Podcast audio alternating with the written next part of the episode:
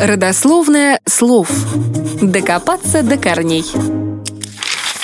Слово «тюль» практически у всех вызывает ассоциацию с гординами. Однако на самом деле это не штора для окон, а вид ткани. Внешний вид определить легко – полупрозрачная сетчатая ткань. Тонкий материал легко пропускает свет и воздух, при этом укрывая от посторонних взглядов все, что происходит в комнате. Тюль изготавливают из различного сырья. В основном это шелк, полиэстер или хлопок.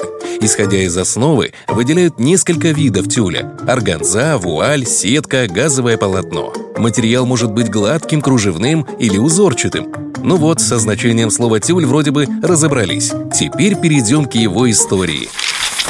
Родина материала – Франция. Именно в этой стране есть город под названием Тюль, в котором создали и начали производить эту ткань еще в 15 веке. Кстати, очень часто у людей возникает вопрос, какого рода слово «тюль». Многие думают, что женского, по аналогии со словами типа «моль», однако на самом деле слово «тюль» мужского рода. История появления тюля достаточно интересна. Король Франции задумал жениться, однако его избранница не хотела, чтобы люди видели ее лицо. При этом сама будущая супруга желала быть в курсе всех событий. Король решил удовлетворить просьбу возлюбленной и попросил французских ткачей изобрести материал, который бы скрывал человека, но позволял ему видеть происходящее.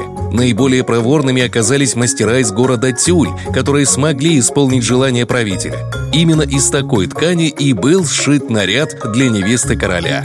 Широко использовать тюль начали в 19 веке. Изначально ткань делали вручную, однако затем нелегкий человеческий труд заменили машинным. Сейчас тюль применяется для оформления одежды или в декоре, однако чаще всего его используют для пошива гордин. Ткань прекрасно смотрится на любых окнах и украшает помещение. Что же до родины этого материала, то каждый год летом в августе город Тюль ждет туристов на масштабный фестиваль кружев.